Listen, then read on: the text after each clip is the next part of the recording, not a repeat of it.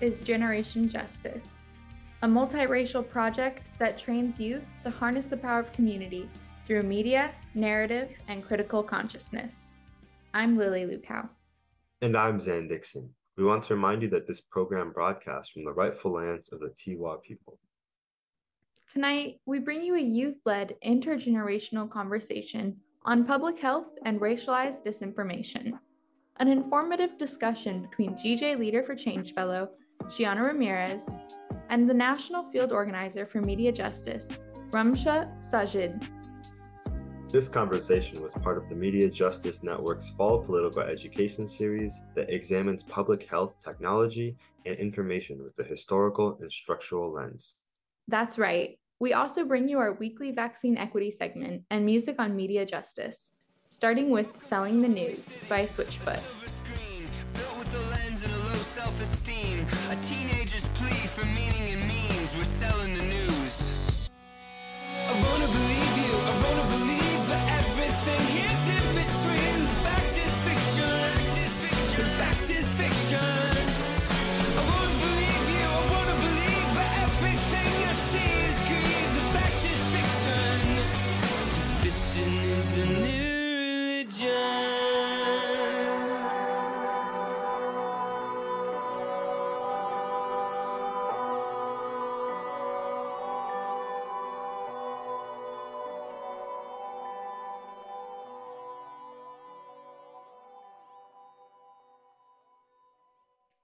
What is racialized disinformation? Ramsha Sajid, the National Field Organizer on Policing and Surveillance at Media Justice, tells us about the definition of racialized disinformation. Ramsha works on campaigns to abolish surveillance, demand accountability from big tech platforms, and resource grassroots activists on how to fight disinformation. 16 year old GJ Leader for Change fellow Gianna Ramirez is also part of this intergenerational conversation. Gianna and Ramsha met this summer at a 2022 Leaders for Change training on disinformation, facilitated by Ramsha. The first voice you will hear is that of Dulani National Political Education Manager at Media Justice. We hope you enjoy this conversation. Okay, hello everyone. Uh, my name is Jay Dulani, and I'm the National Political Education Manager at Media Justice. I'm speaking to you from Greenfield, Massachusetts, um, which prior to colonization was inhabited by the Pocumtuck people. Uh, today's event is a youth-led intergenerational conversation that unpacks public health and racialized disinformation. We are deeply excited to be hosting this event with Generation Justice Leaders for Change Fellow Gianna Ramirez and Media Justice's own national field organizer on policing and surveillance, Ramsha Sajid. Let me start by sharing a little bit about both Media Justice and Generation Justice and our wonderful speakers today. Uh, Media Justice is a national racial justice organization. We boldly advance racial, economic, and gender justice in a digital age by fighting for just and participatory platforms for expression. We harness community power through the Media Justice Network of more than 70 local organizations to claim our right to media and technology that keeps us all connected, represented, and free. Generation Justice is a multiracial, multicultural project that trains youth to harness the power of community and raise critical consciousness through leadership development, civic engagement, media production, and narrative shift in the areas that most impact New Mexicans racial justice, health, education, early childhood development, and economic security. GJ's mission is to inspire youth to become multidimensional leaders who are committed to social transformation. In New Mexico, Generation Justice has been recognized as the premier youth media and leadership group, and locally and nationally has been the recipient of numerous awards.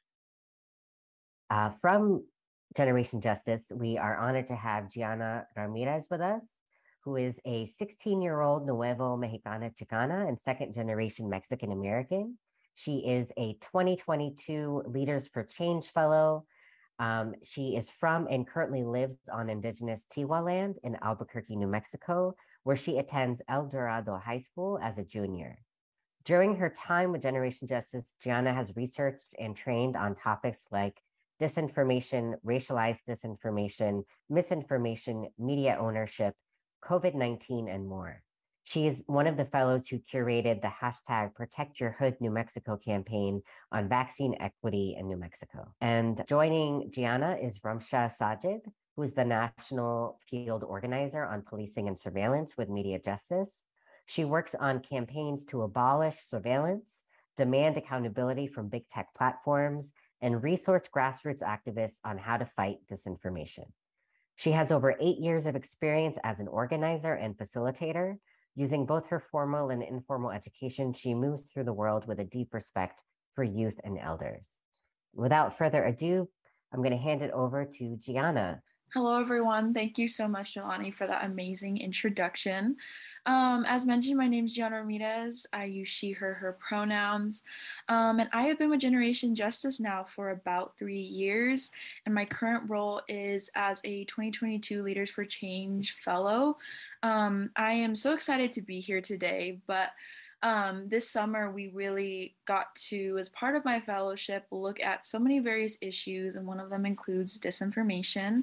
Um, Ramsha was able to join us and talk to us about what it is, break it down, um, and overall hold conversation with a group of youth as um, we were leaders a part of this program with Generation Justice.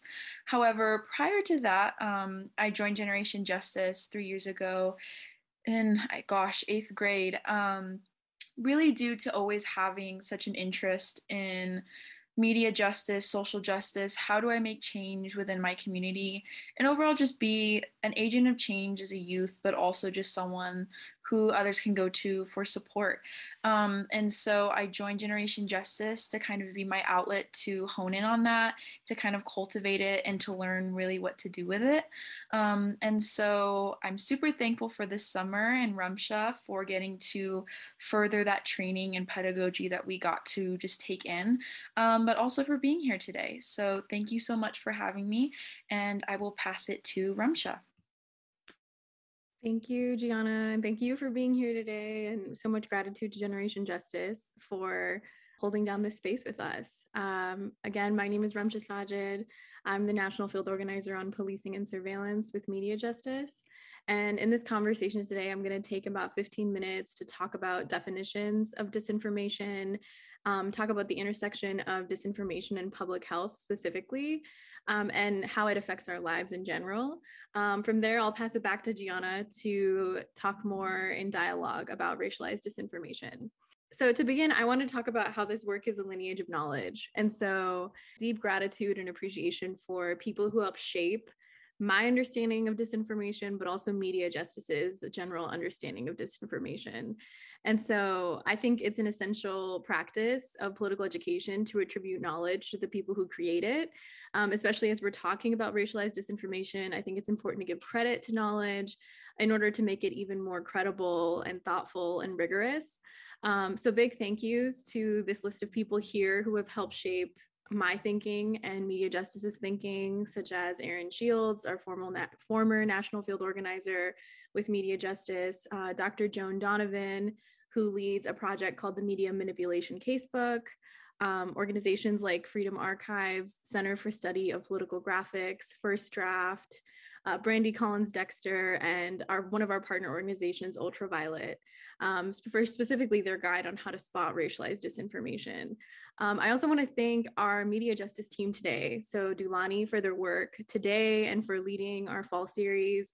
Um, to Adrian, DJ, and Danny for technical support today, and to thank Generation Justice for um, being here with us, for Gianna for being an amazing interviewer today, and for your presence, and for Roberta and Barbara for coordinating um, between our organizations today.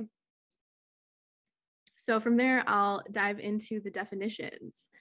Um, before I get into disinformation historically and currently, I want to define what these terms are. So, first, misinformation is when information whose inaccuracy is unintentional and spread unknowingly. So, an example of misinformation is say your aunt reposting that there's a traffic jam on Main Street um, and telling people to avoid Main Street. Uh, she hasn't seen that traffic jam herself or verified that it's true, but she's reposting it to spread awareness about it. Um, and then there's disinformation, which is information that is spread intentionally um, to target a group or an individual, um, a movement or a political party, and it's deliberately false and misleading. Um, in the same context of what I just shared, um, say that there's like an ice cream truck on Main Street and one group of people want it for them for themselves so they're going to post on Facebook that there's traffic on Main Street so everyone avoids the area. But it's actually not true. They just want the area cleared so they have all the ice cream for themselves. Um, the difference in mis and disinformation in these examples is that the disinformation is being shared for the purpose of self-gain. Um, and the misinformation is spread with good intentions, but ultimately is harming people because it's also spreading false information. And then there's racialized disinformation. Um, and in talking about racial racialized disinformation, I definitely want to name that no disinformation cannot is not racialized. Like there is there is an important aspect to disinformation and, and understanding how race um, plays a role in all forms of dis- disinformation and often the why, which we'll get to later. But a clear example of racialized disinformation and to define it um, would be that it's campaigns that strategically use fake racial or ethnic identities and or focus on race as a divisive issue to polarize groups. So an example of that could be um, people questioning former President Barack Obama's birth certificate and saying that because his father is from Kenya, he could not be a citizen, or that his birth certificate is false. And that's just an example of racialized disinformation and the layers of both immigration status and race and ethnicity that are baked into how that disinformation spread. So from here, I want to turn to some case studies of disinformation. Um, and before I get into that, I want to pause and let folks know that um, there is a content warning for some of the things I'm going to talk about. Um, I'm going to be talking about the COVID 19 pandemic, um, specifically its effects on Black communities, as well as hate crimes against East Asian American communities.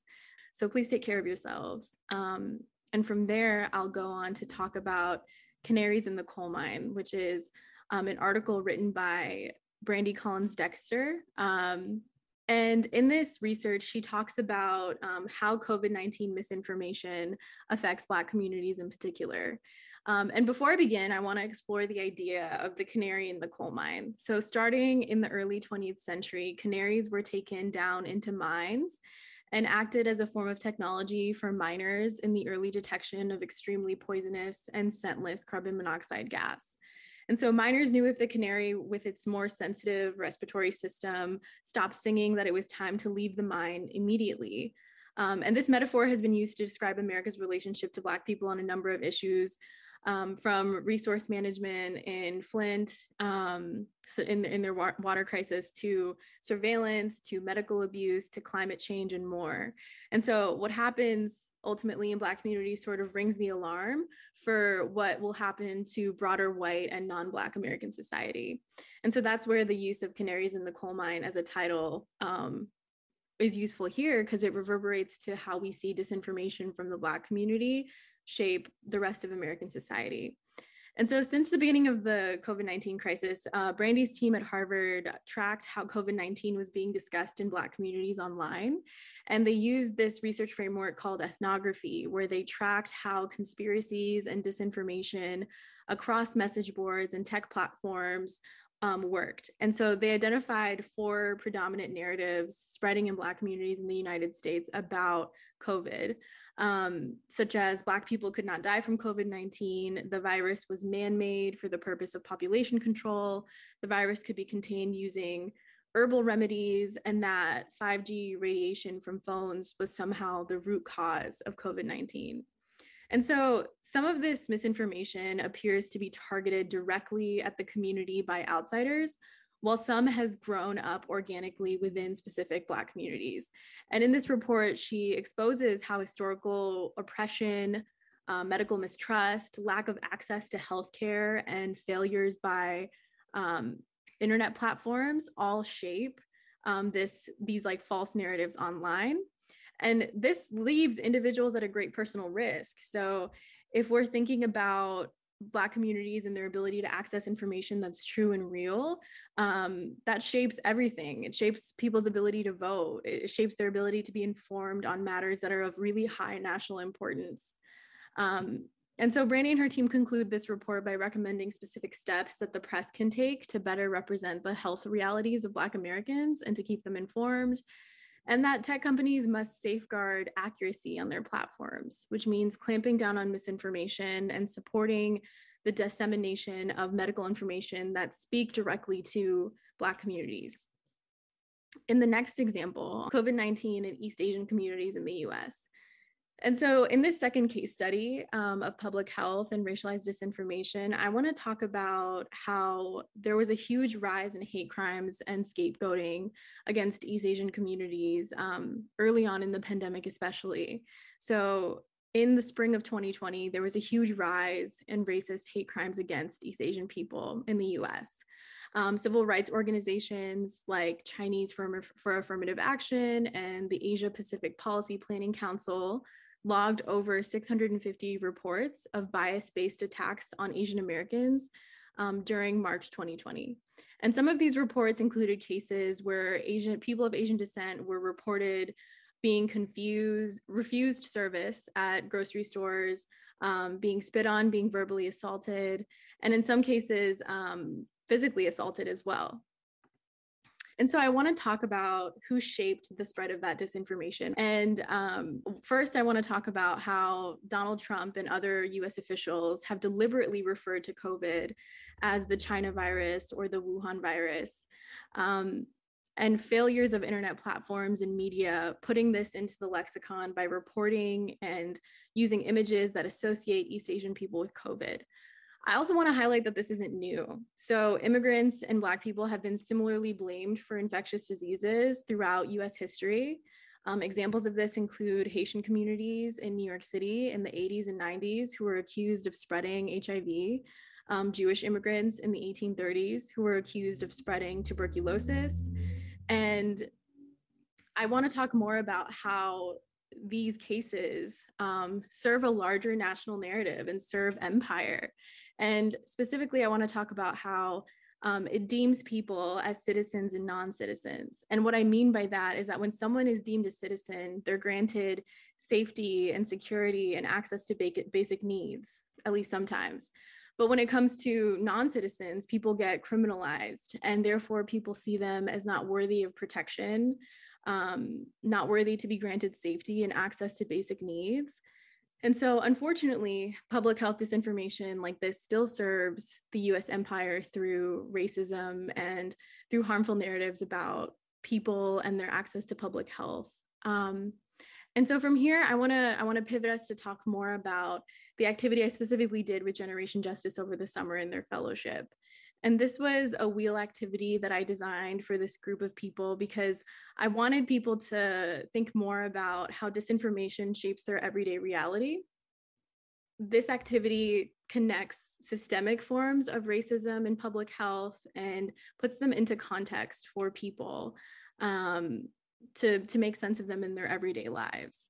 And so this activity talks about the function of disinformation and how it exists on multiple levels we most often think of it on the operational level. So often when I think of disinformation, I think of radio stations, newspapers, media outlets. Um, I think of social media platforms, but we often forget that disinformation is driven by ideas of social regulation. So it's driven by patriarchy, it's driven by capitalism, um, it's driven by white supremacy, and it's driven by settler colonialism. And so to define um, a couple of those terms, settler colonialism is, a, is an idea that land in this country was stolen from indigenous people. And that stealing of land came with its own ideas of property and ownership and harming and extracting from the environment. Um, and so all of these ideologies listed here, they are pervasive. They shape our everyday lives and they work on multiple levels. And so institutionally, we can think about disinformation and how disinformation rooted in patriarchy, capitalism, settler colonialism um, really functions to purport disinfo in our institutions as well. So, for example, police, um, propaganda, and the ways that um, white supremacy and capitalism and conceptions of property are used in how we police, or like in schools, how education um, is shaped by different ideals where young people um, in our workshop talked about not being able to fully trust sometimes what they're learning in social studies classes um, because of conceptions of what critical race theory is or books that are banned in schools. Um, these are all examples at the institutional level voting democracy media companies human rights and government that are that can be shaped by disinformation and affect how those institutions function. At the community level um, we can see disinformation show up as vaccine and mask hesitancy. We can see it as the rise of white supremacist groups spreading disinformation online and recruiting people. Uh, we can see it as acting as if the pandemic is over, um, or even not seeking medical care because of fear or discomfort with healthcare practices. Um, and interpersonally, on a very basic level, disinformation can look like rumors. It can look like reposting things on Facebook that are not true. Um, it can look like hate crimes, like I mentioned earlier. And it can also look like the polarization of issues or gaslighting, so making people feel like their reality is not true. Um, lastly, at the internal level, when I was doing research, I learned that disinformation can actually lead to altered memories. And so people will think that they remember something a certain way when it actually occurred differently because they are fed disinformation about what happened or it can also turn into uh, internalized self hate. Um, it can look like anger, denial, anxiety, stress. Um, it can look like questioning one's own intuition when we're faced with so much disinfo and misinfo all the time.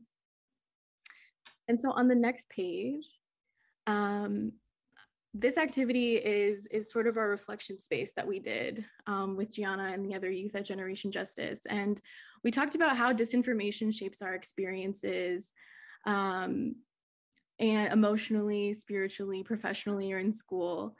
And um, from here, I want to pass it to Gianna to lead us in our dialogue um, about racialized disinfo and and the fellowship that you did this summer.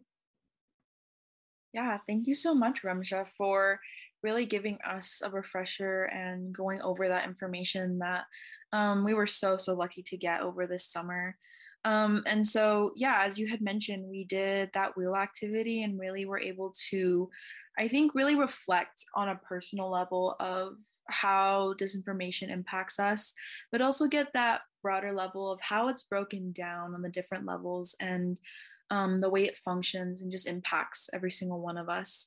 Um, and so now just to kind of ask some more questions and think about disinformation on even a deeper level um, i know this summer you had really talked about how disinformation not only impacts our voices but it also impacts our government and our democracy um, and so i wanted to ask really what is at stake as a result of disinformation Sure. So um, in terms of what's at stake with disinformation, um, thank you for that amazing framing of that question, Gianna. I think that um, three things come to mind. I think first, like as you mentioned, our democratic institutions are at stake. So uh, we know that there's rampant disenfranchisement of people and their ability to vote, whether they're people who are formerly incarcerated or people who are not citizens, like I mentioned earlier. We know there's voter suppression in this country.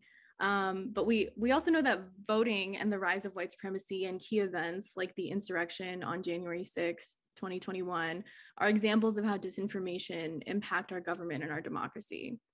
Um, secondly, I think that like related to why we're one of our biggest themes for today, I think the stake is also our health and our well-being. So medical misinformation, disinformation has spread so much in in many communities and it's aided by those highest in our government sometimes because they're working with negligent social media platforms that are profitable um, this is true when it comes to vaccine hesitancy mask hesitancy um, and it also i think it's it's stress like the stress in our bodies that shows up when we don't know what to trust or what platforms to trust Um, and then lastly, what I think is at stake would be our movements. So when I think about disinformation, especially on social media platforms, I see the ways hate goes unchecked, goes unchecked.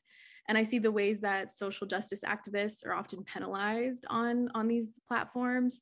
Um, I think our freedom movements are the largest organized defense against uh, this slide into right wing authoritarianism, and they depend on our ability to access reliable information.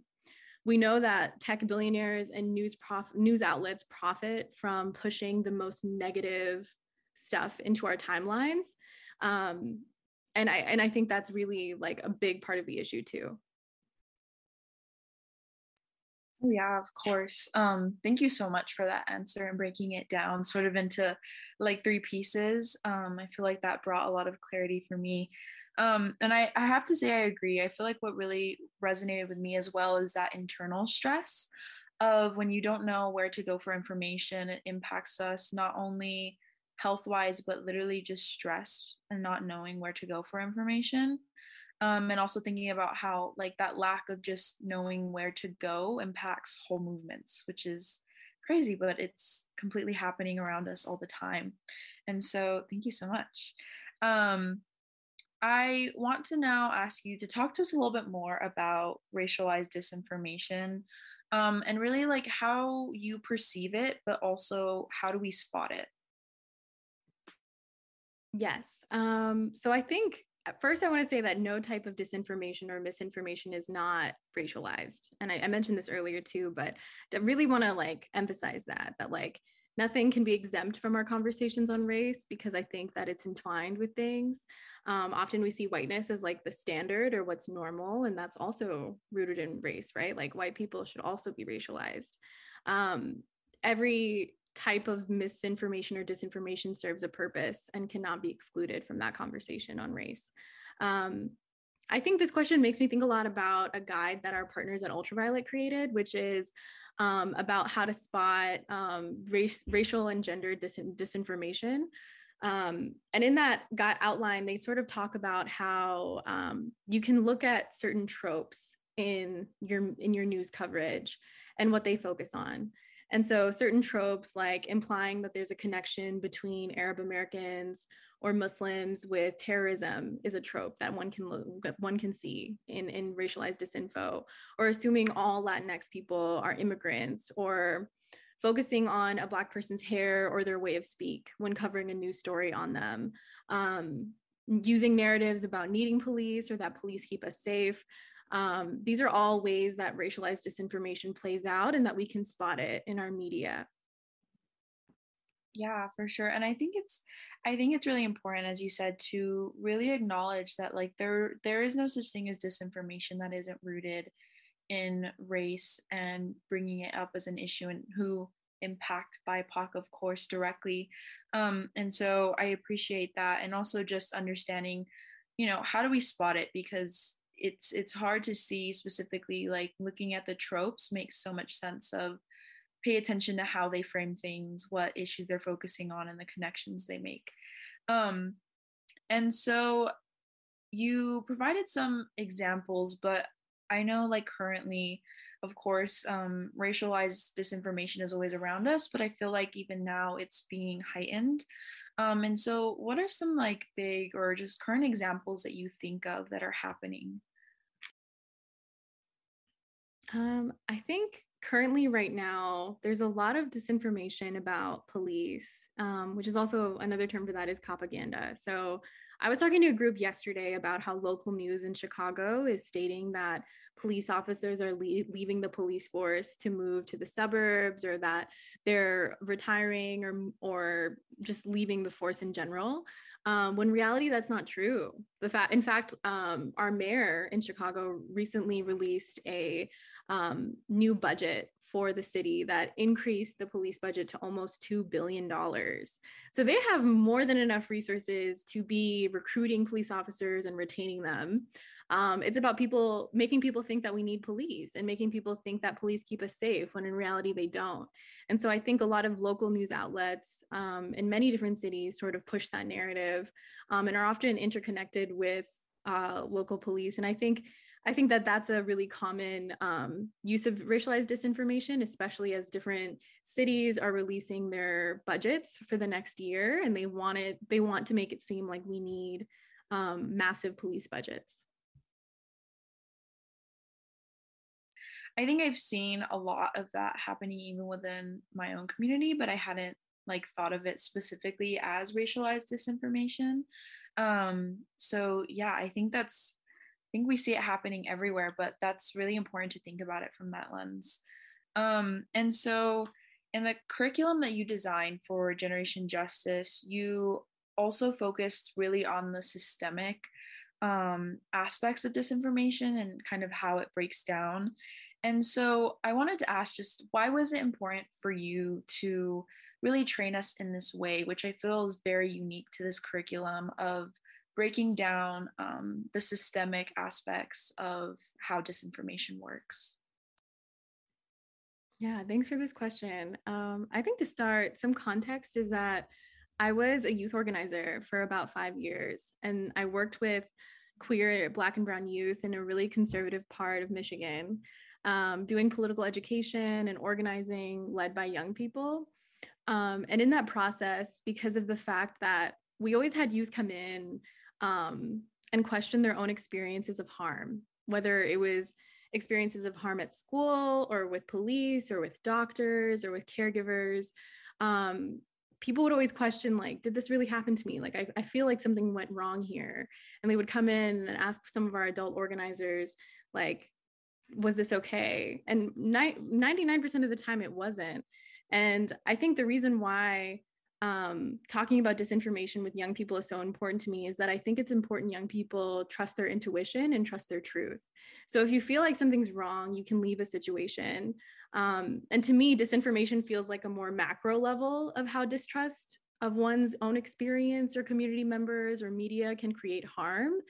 Um, and so for me in this process, it was really important to create a connection between uh, systemic and personal because I want people to feel like their personal experience is not by coincidence.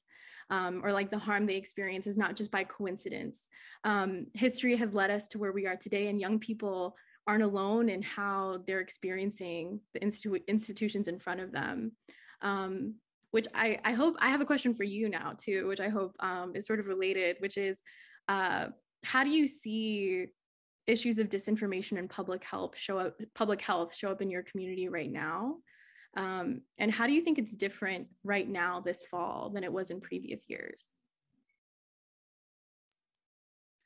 Yeah so yeah i mean i appreciate it because i think thinking about disinformation it's often easy to think of it as like this broad scale thing that's hard to hone in on like how do we see it? How is it affecting me and my story and that narrative of like this is my life and how has disinformation impacted that can be hard to do um, which is why i appreciate because i feel like the training that we did this summer has really helped me to acknowledge and think about what's happening in my community currently um, and so i think some of the biggest things i've noticed is just often just disinformation about COVID, especially.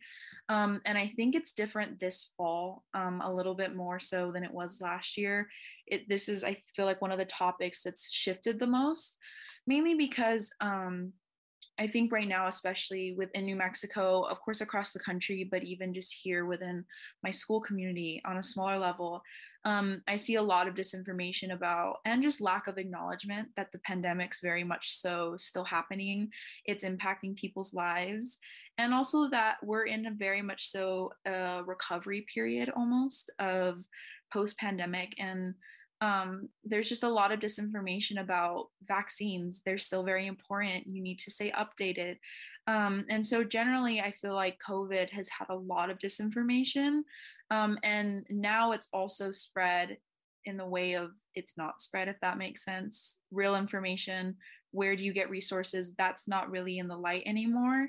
And now it's just kind of the general disinfo of it's not a thing. We don't have to worry about it. Um, but I think also, just in general, thinking about public health is big issues around behavioral health. Um, I think in general, New Mexico we have a very broken behavioral health system that's been in recovery for quite a few years now. Um, and I think even on my school level, just thinking about wellness and how do we support each other within community and the idea of m- mutual aid in general. Um, I think there's a lot of disinfo and the fact that it's not an issue or there's policing and surveillance are going to save and going to solve the problem um, and really be a way of um, I don't know, cultivating a healthier New Mexico when that's really, I mean, I think thinking about mutual aid, it's so much more effective and really, you know, taking care of each other by being there for each other, you know, like it's rooted in community. And so I feel like disinformation has really seeped into how we think about behavioral health here in New Mexico. Um, and so those are two of the biggest things, but I feel like nationally, and here in New Mexico, just the current elections that are happening, there's just a lot of disinformation about the candidates, about the issues that are happening. And I think bringing up that stress idea is people don't really know where to go for, for information about where, you know, where do I register to vote? Where do I get information about who I should vote for, the things that they believe in? Does it align with me? Um, and so right now i feel like those are the three biggest things that just come to my brain when thinking about how i see it just functioning. Um, and then of course like i feel that. I know people in my community feel that my friends my family. And so on that personal level um, it really does function on in ways that are oftentimes more negative than they are like let's just tackle it let's get into it and fixing the issue. Sometimes we just have to sit and say all right this is what we're dealing with um, but yeah, I would say those are the biggest things that I think of. That's real. And I'm curious about, I know in your intro, um, we talked about the Protect Our Hoods New Mexico work that you've done. And I'm curious to hear more about like what you've done since the Generation Justice Fellowship this summer. What has the disinformation training led you, led you to do sen- since? Like, I think that really is interwoven with a lot of what you're saying right now. So I would love to hear more. Yeah, so I feel like after this summer, we really had that view of okay, here's what we're facing. Um, here's what disinformation is. So how do we kind of deal with it? Um, and I think for me personally, um, I have now had the doors open for me to have one conversations like this and be involved in discussions and thinking about disinformation.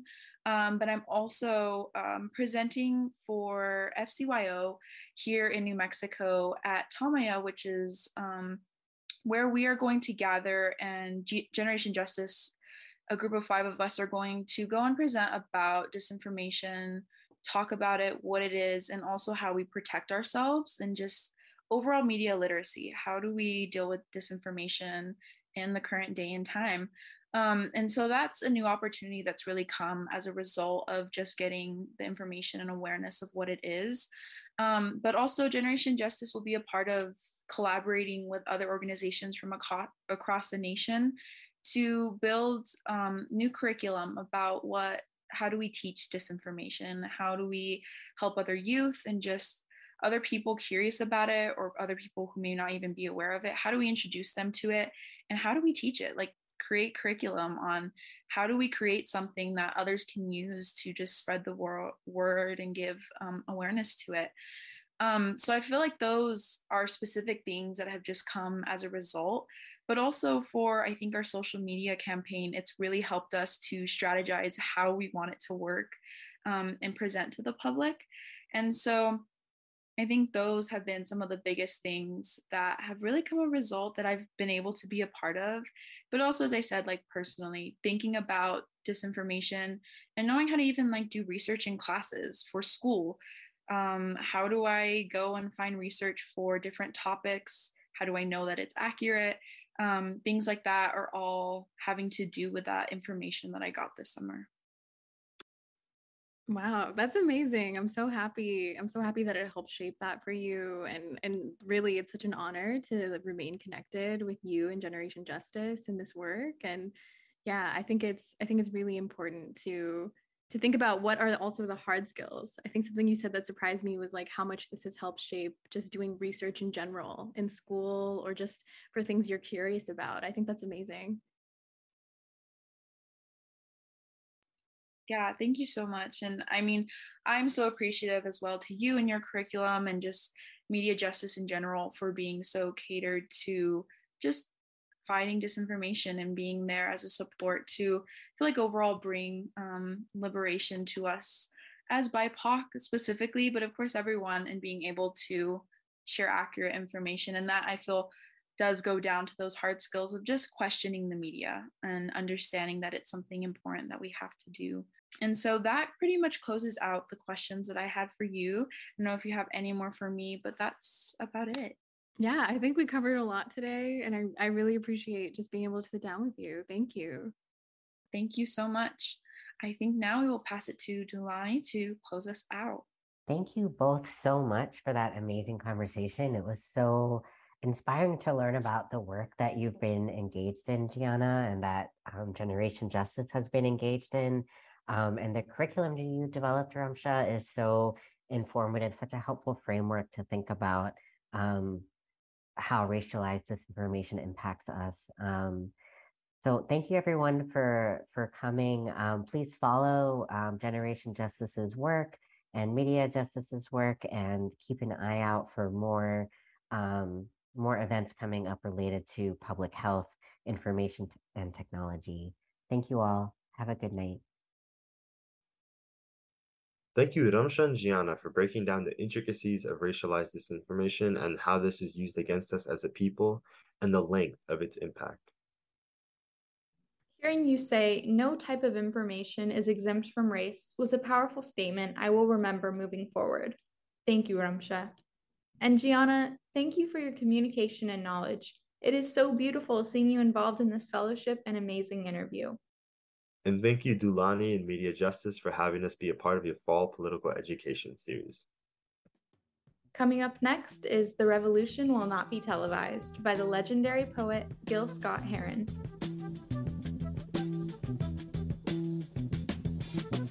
You will not be able to stay home, brother.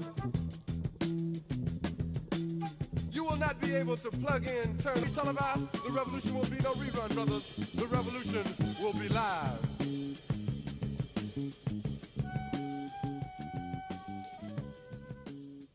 Welcome back to Generation Justice. It's time to talk about vaccine equity and to help you catch up on COVID 19 information. This is an important reminder that you might qualify for the bivalent booster, better known as the Omicron booster shot. The bivalent booster specifically targets Omicron variants. Without this booster, we aren't protected from the Omicron mutation. Recently, the FDA approved the Omicron specific boosters for kids as young as five years old. But remember, this Omicron bivalent dose is a booster shot, so make sure you get your primary dose to be eligible for the Omicron booster. If you need to get up to date with your vaccination, visit vaccinenm.org and schedule your appointment now. Masks are still shown to reduce the risk of contracting and transmitting COVID 19. Visit cdc.gov for more information on adequate masks, and remember, mask up, New Mexico. That's it for our vaccine equity segment. Make sure you're maintaining social distancing protocol and continuing to wear masks to help keep you and others safe. Now we'll listen to Together by Jack John. There's no combination of words I could put on the back of a postcard. No song that I could sing, but I can try for your heart.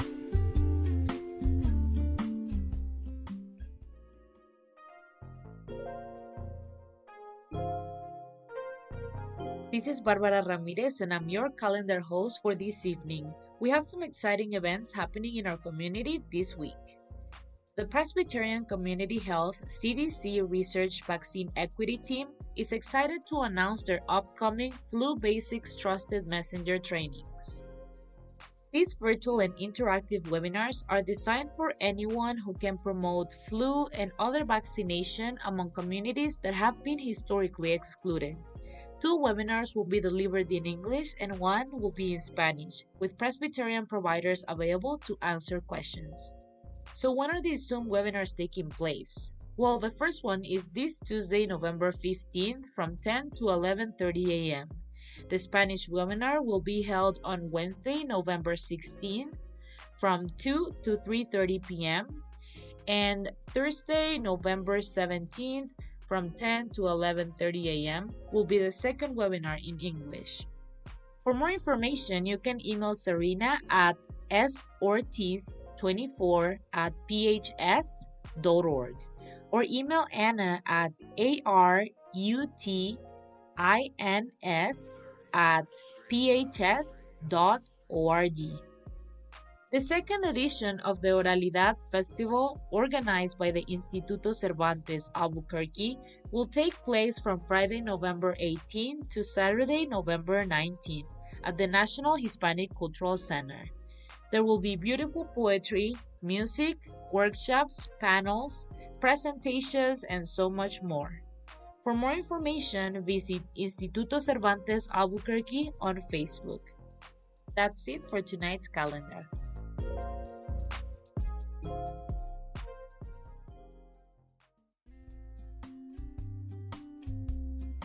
We hope you've enjoyed this hour of disinformation education. We'd like to thank Ramsha Sajid and Media Justice for having us as part of the 2022 Media Justice Fall Series. Tonight's hour of radio was produced by Roberto Rael and Barbara Ramirez with production assistance from me, Zan Dixon, Sanandita Santana, and a special thank you to GJ Leader for Change Fellow, Gianna Ramirez. We want to give a big shout out to all of our youth producers. We could not do what we do without you. Generation Justice would also like to thank KUNM for bringing the voices of young people to you, KUNM listeners. Our website is generationjustice.org, where you can check out all of our multimedia work and listen to our podcast, which are also available on SoundCloud, Apple, and Google Podcasts.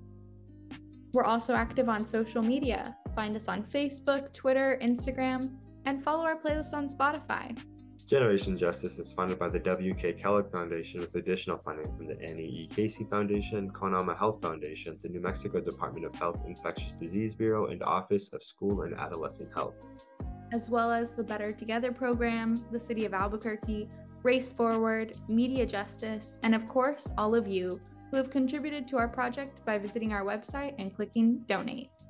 Our opening song is Youth of the Nation by POD. Our last songs of the night include Disinformation by Whalers and En Favor de la Paz by Dame Pamatala. I'm Zan Dixon. And I'm Lily Lukow. Coming up on KUNM is Spoken Word. So stay tuned and join us next Sunday at 7 o'clock. Good night, New Mexico.